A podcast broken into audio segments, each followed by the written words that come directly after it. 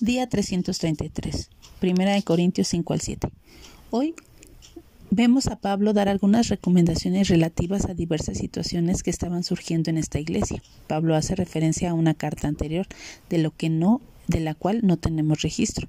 Nos habla de la inmoralidad y de la fornicación. Son pecados de los que debemos huir, ya que la lujuria nos lleva a pecar con nuestro propio cuerpo. La inmoralidad tiene que ver mayormente en actos sexuales cometidos fuera del matrimonio. Cuando somos regenerados, nuestro cuerpo ya no nos pertenece. Él nos compró por precio y ahora le pertenecemos a Dios.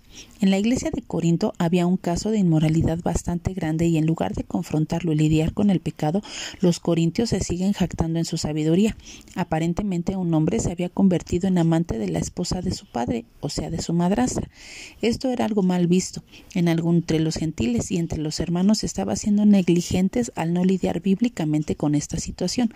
En este caso, Pablo recomienda la expulsión del hermano y dice algo un poco difícil de entender como entreguen a ese tal para la destrucción de su carne a fin de que su espíritu sea salvo en el día del Señor.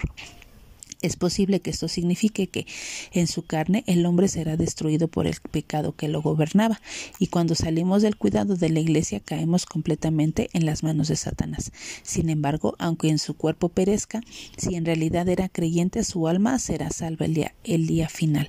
Aparentemente había litigios entre los hermanos, y Pablo les llama la atención. Primero que todo, ¿por qué hay litigios? Esto trae bastante convicción en los tiempos que vivimos donde tratamos de hacer valer nuestros derechos y ganar los argumentos, llegando hasta las últimas consecuencias para lograrlo, aunque esto signifique comprometer nuestro testimonio cristiano.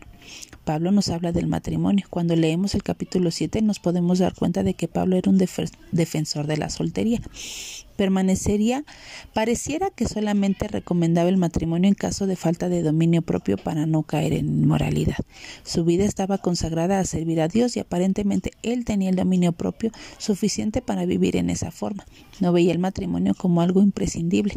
Pablo consideraba que el matrimonio podía ser que tuviésemos intereses divididos, ya que una gran parte de la vida sería servir al cónyuge, a la familia y se dificultaría servir a Dios en total entrega. Sin embargo, esto no quiere decir que para que Pablo no valorara el matrimonio.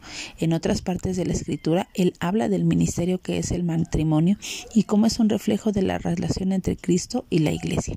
Y es precisamente por cosas como estas que no podemos hacer doctrinas o adoptar posturas desde un solo versículo, sino que hay que dar todo el consejo de parte de Dios.